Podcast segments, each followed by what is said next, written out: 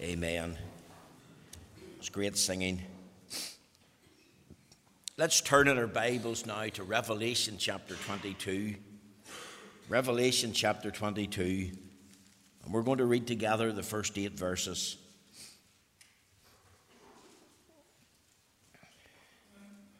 Reading, of course, from the authorized version.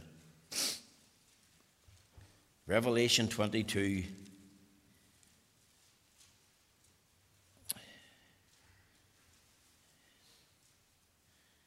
Verses 1 to 8. Let's hear the word of the Lord. And he showed me a pure river of water of life, clear as crystal, proceeding out of the throne of God and of the Lamb, in the midst of the street of it. And on either side of the river was there the tree of life, which bare twelve manner of fruits, and yielded her fruit every month. And the leaves of the tree were for the healing of the nations. And there was no more curse, but the throne of God and of the Lamb shall be in it, and his servants shall serve him. And they shall see his face, and his name shall be in their foreheads. And there shall be no night there, and they need no candle, neither light of the sun, for the Lord God giveth them light, and they shall reign for ever and ever. And he said unto me, These sayings are faithful and true. And the Lord God of the holy prophet sent his angel to show unto his servants the things which must shortly be done. Behold, I come quickly. Blessed is he that keepeth the sayings of the prophecy of this book. And I, John, saw these things and heard them. And when I had heard and seen, I fell down to worship before the angel which showed me these things. Amen. We'll end the reading there at verse 8. And we pray the Lord will stamp with his own approval and blessing this reading of his own precious and infallible word. Now, my text tonight is taken from Revelation chapter 22 and the verse 3. And it reads, And there shall be no more curse. And what we want to think about tonight is this topic no more curse. Now, this is the sixth message in a mini series on the subject, the no mores of heaven. And here's something else that's not in the new heaven and the new earth. Not only is there no more sea and no more death and no more sorrow, no more tears and no more pain, but according to Revelation chapter 22, verse 3, we are informed, and there shall be no more curse. So here's the sixth thing that's not found in heaven no more curse. Now, that is very interesting, that is instructive. And I believe we're being given an insight into what heaven is really like. You've got to think of the things that you will see in heaven, and you've got to think of the things that you'll not see whenever you get there. And here's another of the things that's missing there's no more curse. Now, remember, this is the sixth thing in the no mores of heaven. And six, remember, in the Bible, is the number of man. We've got to think about the Antichrist. Six, six, six. And the reference to the curse takes us back to the Garden of Eden, takes us back to the fall of Adam and Eve into an estate of sin and misery. And do you know that there's 169 references in the Bible to the word curse? And the first reference, of course, is in the book of Genesis and in Genesis chapter 3 and in the verse 14. Let me read it to you Genesis 3 and verse uh, 14. And the Lord God said unto the serpent, Because thou hast done this, thou art cursed above all cattle and above every beast of the field. Upon thy belly shalt thou go, and thus shalt thou eat all the days of thy life. Now, that's the first reference. God told the serpent, as a punishment for his guile and craft and subtlety and deceiving Eve, thou art cursed above all cattle. Now, I believe the serpent was a shining creature, one who stood upright. And yet, that shining one was taken possession of by Satan himself. Satan used this serpent, the shining one, spoke through him to beguile Eve, and the shining one became the slithering one because all the days of his life he was to go upon his belly. And that is why, of course, snakes slither along the ground. There's an emblem of the curse of God.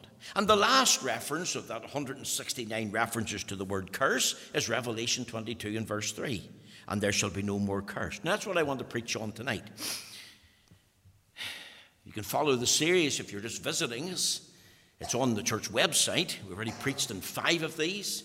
In a couple of weeks' time, we'll preach on the seventh one, and then that will finish the series. They're also on YouTube, and you can listen to them at your leisure. Think with me of three things. One, the reason for the curse is abolished forever.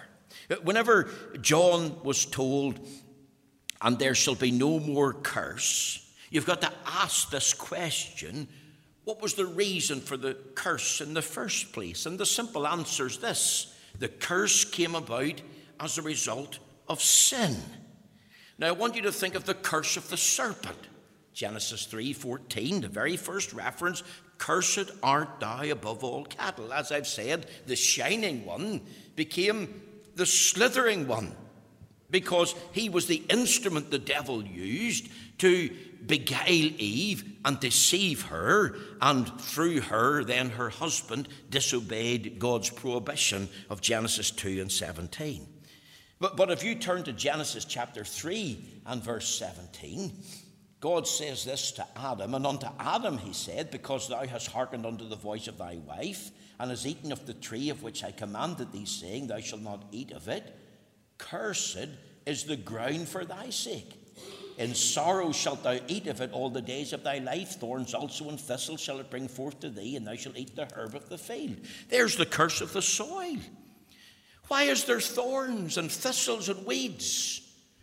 It's coming up to the springtime. You'll see them growing in abundance in your garden, your driveway. And no matter how much you try and deal with them, they, they, they still re emerge. Why is there thorns and thistles and weeds on the earth?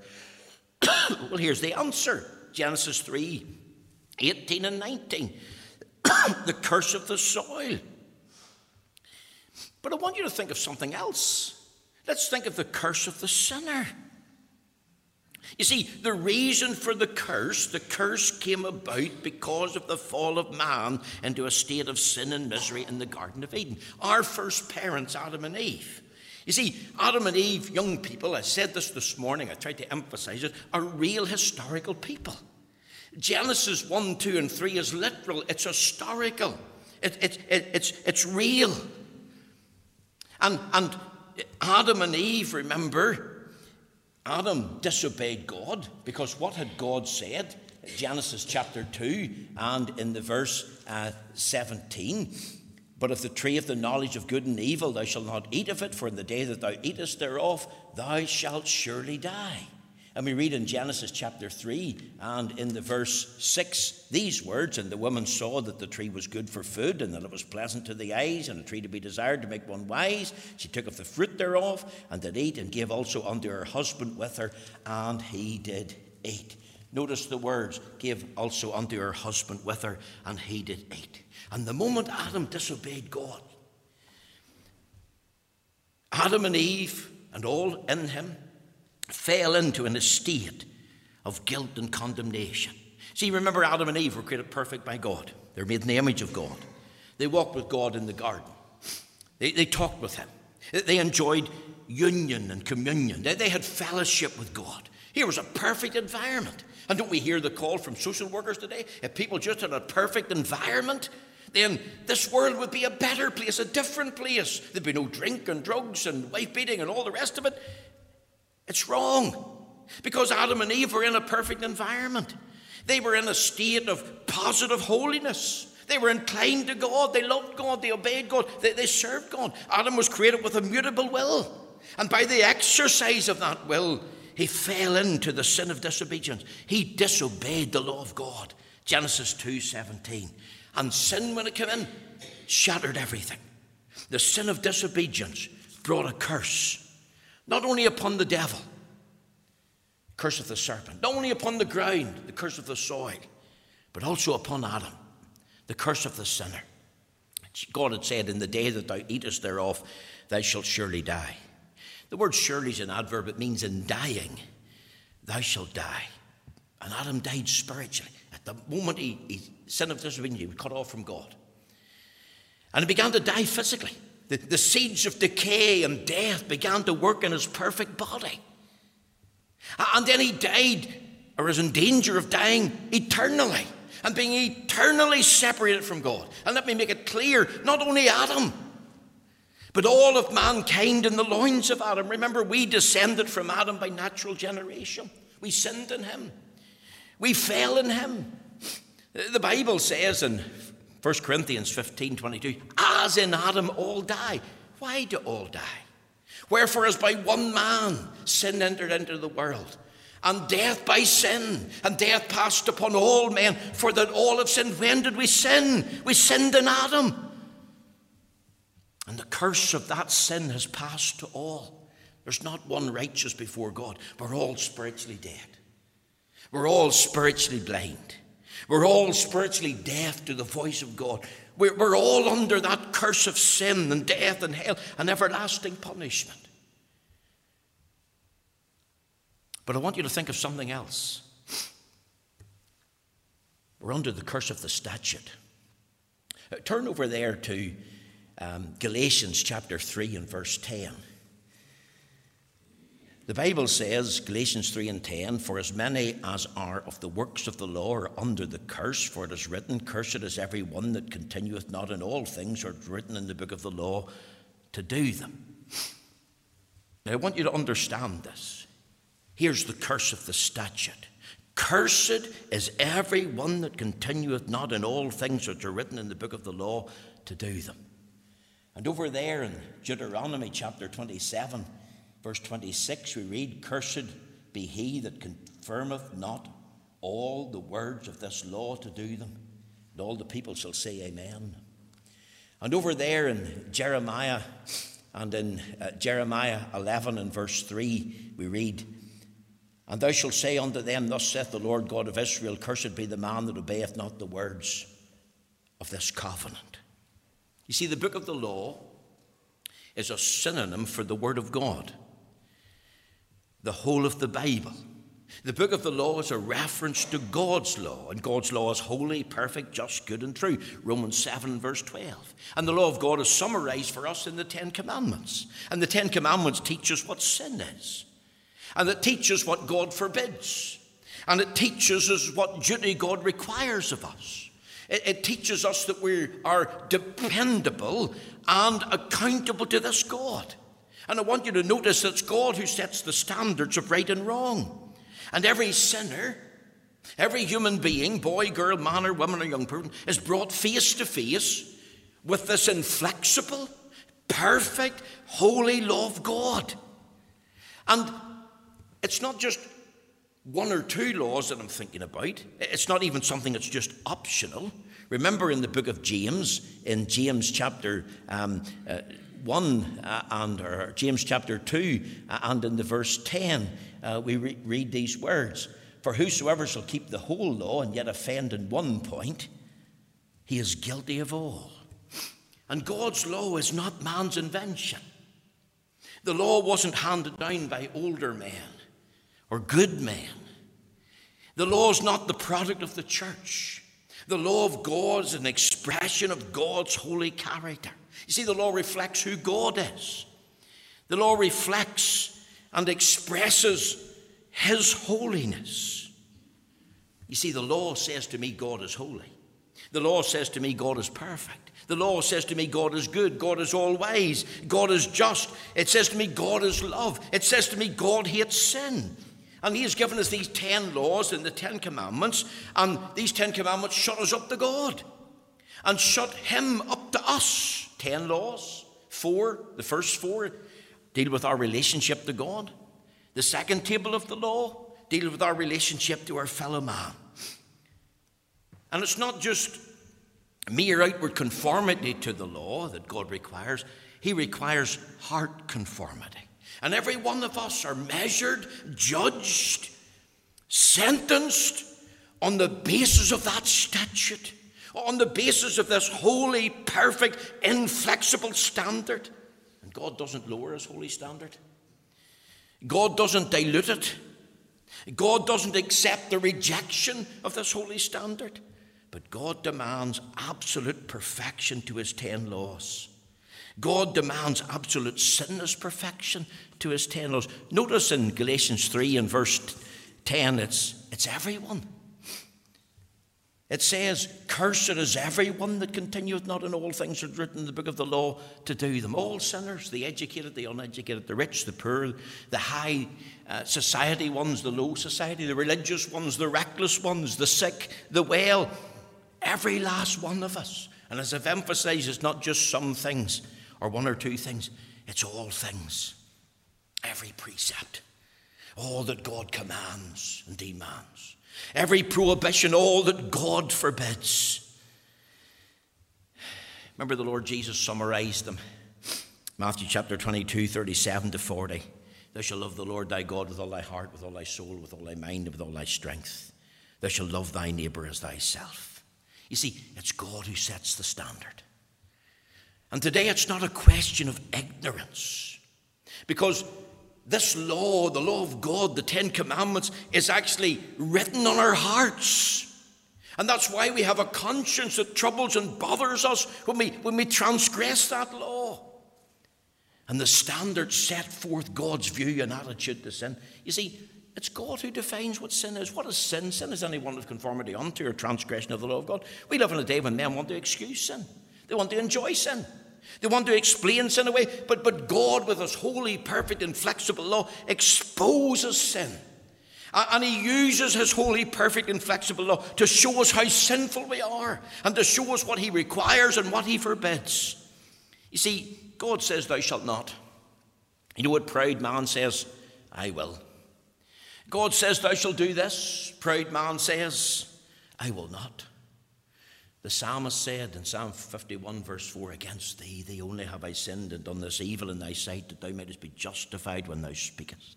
And here's man in his proud, stubborn attitude, with no fear nor regard for God or the things of God.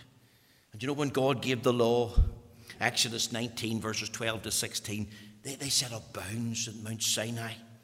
Moses was told to sanctify the people. The people were instructed to wash their clothes. The people were told, don't go up into the mountain. Don't touch the mountain. And there was thunder and lightning and the voice of a trumpet, and the whole camp of Israel trembled. And the Lord descended in that mount as in a fire and met with Moses. There was a smoke went up as of a furnace. And Paul used this in Hebrews chapter 12 and verse 29. Our God is a consuming fire. You see, God's a God to be feared.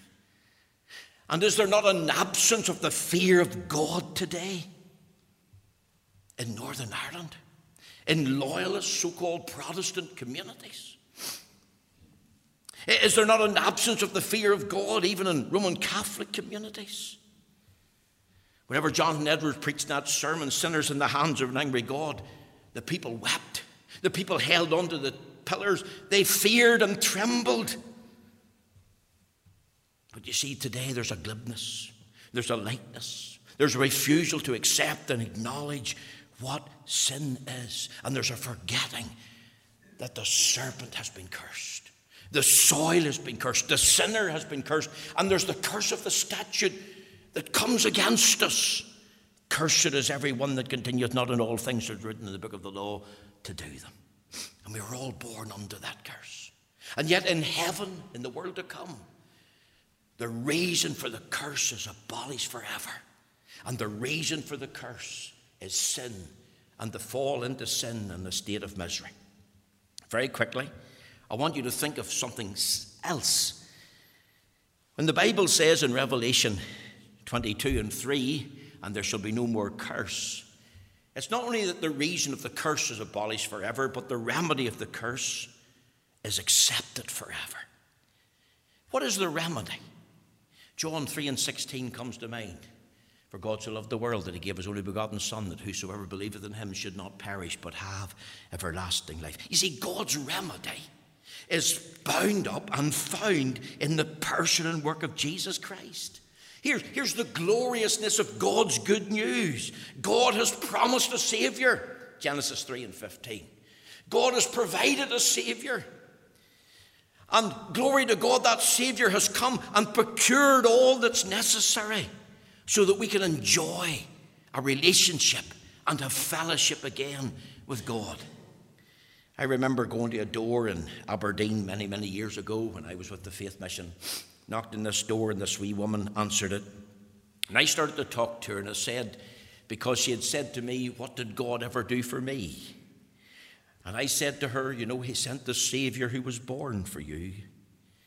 Do you know that the Savior loves you? The Savior lived a sinless life for you. The Savior died an atoning death for you and shed His precious blood. The, the Savior arose from the dead for you. Do you know that the Savior is praying for you now to repent and believe the gospel? And if you know Him and trust Him, he, he, He'll come for you and take you unto Himself, whether through the portal of death or at his second advent. Obviously, she'd never heard that before. She just went in and closed the door. But you know, what? if you think of what I just said, he was born for you. That takes in the doctrine of the incarnation and the virgin birth. He lived for you. That takes in the doctrine of a sinless life. He loves you. There's the doctrine of God's love and grace and mercy. Here's the doctrine of a substitutionary atonement. He died an atoning death for you and shed his precious blood. Here's the doctrine of the resurrection. He rose again for you. He intercedes for you. There's the doctrine of his intercessory ministry. He's coming for you. There's the doctrine of the second coming. You see, the heart of the remedy is bound up in Jesus Christ. We were singing in that lovely hymn, Death and the curse were in our cup. O Christ was too full for thee. But thou hast drained the last dark drop. Tis empty. Now for me, that bitter cup, love drank it up. Now blessings draught for me. And if you turn to Galatians chapter 3 for a moment in verse 13, it says this Galatians 3 and 13 Christ hath redeemed us from the curse of the law, being made a curse for us. For it is written, Cursed is every one that hangeth on a tree. You see, when you think of Christ, you've got to think of the tremendous cost that the Lord Jesus paid at Calvary. It says, Christ hath redeemed us from the curse of the law. How? Look at the words, Galatians 3:13 now, being made a curse for us. You see, there's no such thing as cheap grace. There's no such thing as cheap salvation. Because when Christ died, he died a substitute. He was taking your place and mine. Whenever Christ died, he was a surety paying the debt that we had made to the broken law because he kept its precepts. He was fulfilling its penalty, which was death. Christ on the tree was a sin bearer, wounded for our transgressions, bruised for our iniquities. The chastisement of our peace was upon him, and with his stripes we are healed. The Lord Jesus on the tree was the sinless one. Remember, he said, I delight to do thy will, O my God. He said, I do always those things that please him. He asked, Which of you convinced of me of sin? He did no sin. He knew no sin. In him is no sin. You see, the eyes have to be in Christ.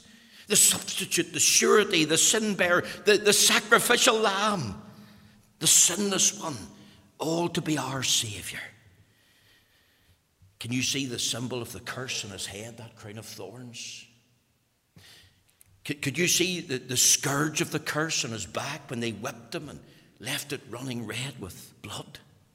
Can you see the sign of the curse in his hands and his feet when they drove those rusty spikes in and hung him up to bleed and die on Calvary's tree? Oh, you see, the eyes should not be in the church. The eyes shouldn't be in religious orders. The eyes are not even in creeds and councils. The eyes have to be in Christ. Deuteronomy 21 and 33 says, Cursed is every one that hangeth on a tree. Christ died a substitutionary atoning death. How? By being made a curse for us in that tree the wrath of God fell on him. And the guilt and punishment of our sin was put to his account. And his perfect righteousness was put to all who trust in him. And I can say tonight that Christ is my hope. And I asked you, is Christ your hope? And remember, the Bible says, Neither is there salvation in any other, for there's no other name under heaven given among men whereby we must be saved. And I want to emphasize this tonight. I've got a burden for Northern Ireland at this minute and its people. Many churches have lost their way. Do you know many churches tonight sadly have no message? Many churches tonight are so weak and so woke. There's no mention of sin. What is sin? They, they don't answer. There's no mention of the blood sacrifice of Christ. There's certainly no mention of heaven, certainly no mention of hell, no mention of the bodily resurrection. Oh, they talk about God and they talk about Christ, but they use God for their own personal fulfillment. It's all a, health and wealth mentality. It, it, it's really another gospel, but, but it's not another. In fact, it's not the gospel at all. And remember what Paul said to this church in Galatia? He said this, Galatians chapter 1 and verse 6 I marvel that you're so soon removed from him that called you into the grace of Christ, into another gospel, something different, which is not another. But there be some that would trouble you and would pervert the gospel of Christ. But though we or an angel from heaven preach any other gospel unto you than that which we have preached unto you, let him be accursed. As we said before, so say I now again, if any man preach any other gospel unto you than that ye have received, let him be accursed. And if I sum up the gospel, I sum it up in one word it's Christ, and only Christ, and Christ alone. And you see, false teachers came to Galatia and they were um, adding a bit of law and grace together. And, and they were saying to people, you have to do this and do that in order to be saved. Paul says to this church in Galatians chapter 3 and verse 1, O foolish Galatians, who hath bewitched you? That ye should not obey the truth before whose eyes Jesus Christ had been evidently set forth, crucified among you. Who's put a spell on you? These false teachers with their false teaching. And you see, confusion abounds, deception abounds. What do you need for heaven and home? Only Christ. Jesus said, I'm the way, the truth, the life. No man comes unto the Father but by me. And if you want to know that his blood sacrifice was accepted by God, it's coming up to Easter Sunday. Here's the proof the empty tomb. Who do you seek? Jesus of Nazareth is crucified. He is not here. He is risen. As he said, Come see the place where the Lord lay.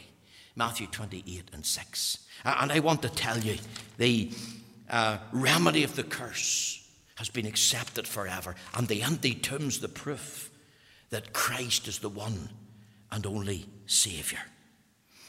One final little thought the removal of the curse is announced forever.